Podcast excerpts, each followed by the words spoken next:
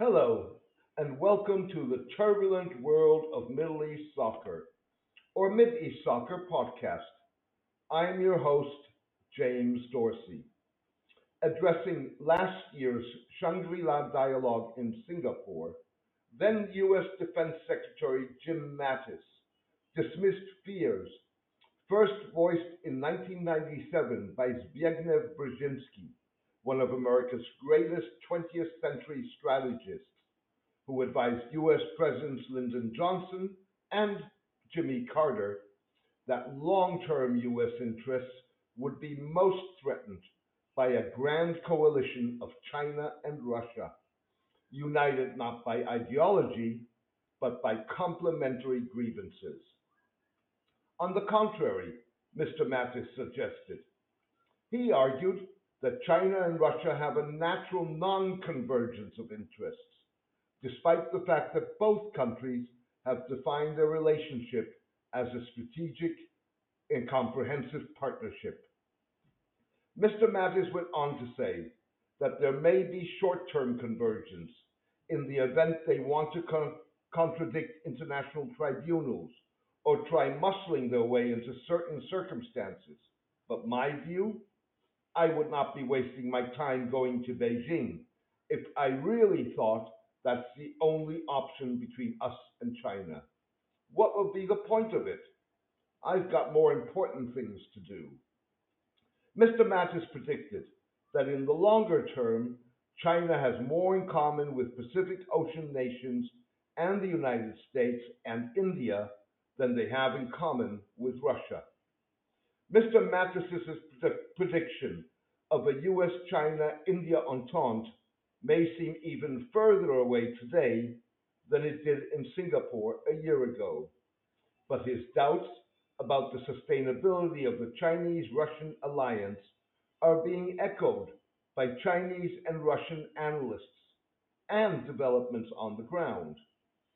Shi Ze, a former Chinese diplomat in Moscow, who now is a senior fellow at the China Institute of International Studies, a think tank affiliated with the country's foreign ministry, noted that China and Russia have different attitudes.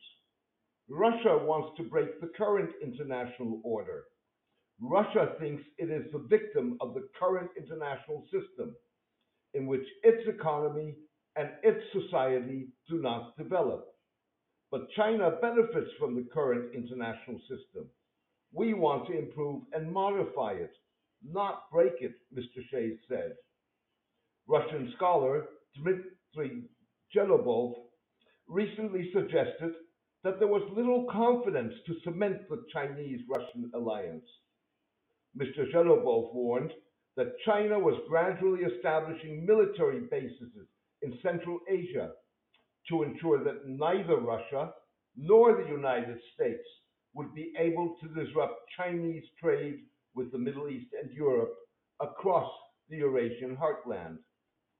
Add to that the fact that Chinese dependence on Russian military technology appears to be diminishing, potentially threatening a key Russian export market. China in 2017 rolled out its fifth generation Chengdu J-20 fighter that is believed to be technologically superior to Russia's Su-57E.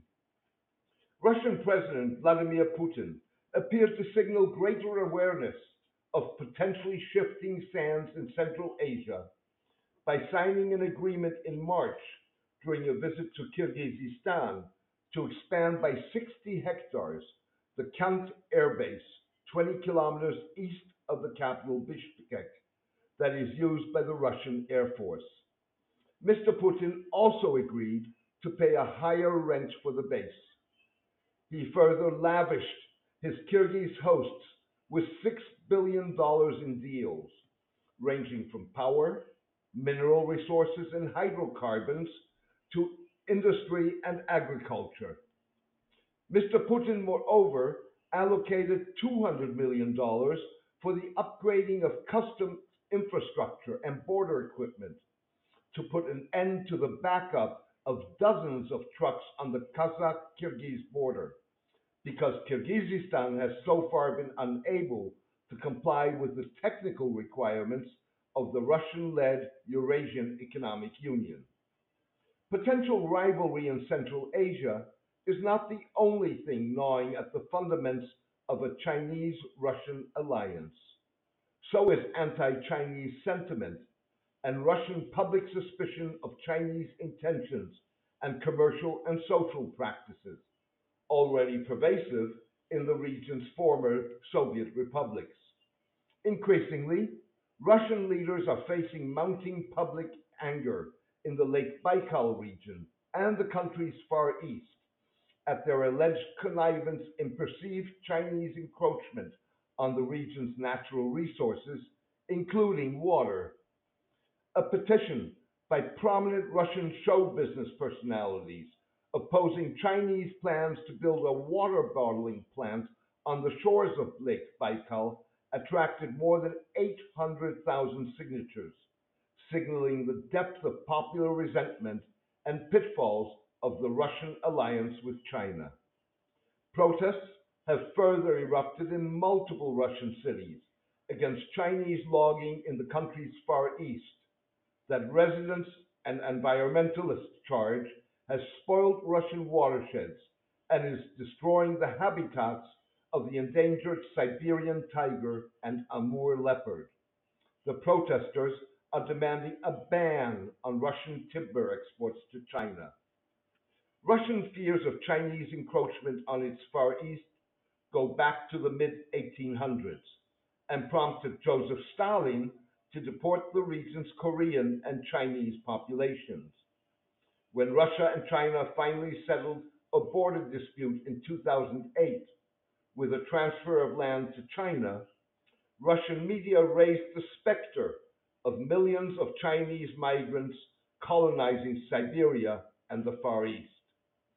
Popular Russian fears diverge from official thinking that in recent years has discounted the threat of Chinese encroachment, given that the trend is for Russians to seek opportunity in China, where wages are high rather than the other way round. The official Russian assessment would counter Mr. Mattis's thesis and support Mr. Brzezinski's fears that continue to have a significant following in Washington. China and Russia will present a wide variety of economic, political, counterintelligence, military, and diplomatic challenges to the United States and its allies. We anticipate that they will collaborate to counter U.S. objectives, taking advantage of rising doubts in some places about the liberal democratic model, said Director of National Intelligence Daniel Coats in the intelligence community's 2019 Worldwide Threat Assessment Report.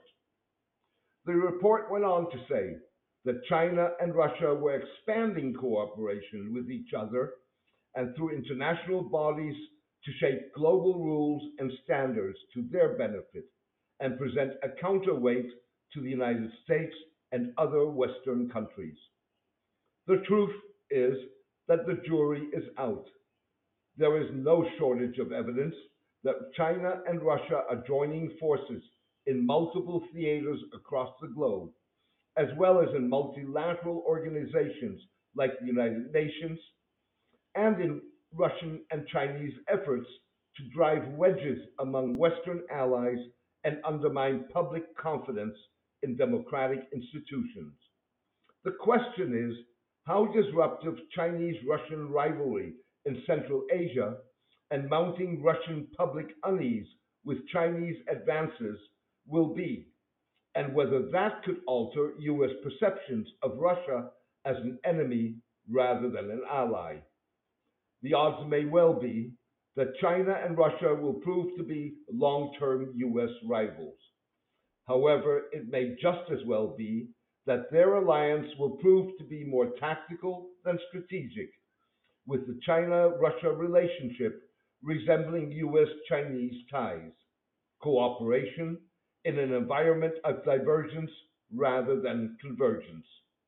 Said strategist Robert Kaplan, the future has arrived, and it is nothing less than a new Cold War. Thank you for joining me today. I hope you enjoyed the podcast. A written version of this podcast is on my blog, The Turbulent World of Middle East Soccer, at middleeastsoccer.blogspot.com. Please join me for my next podcast in the coming days. All the best and take care.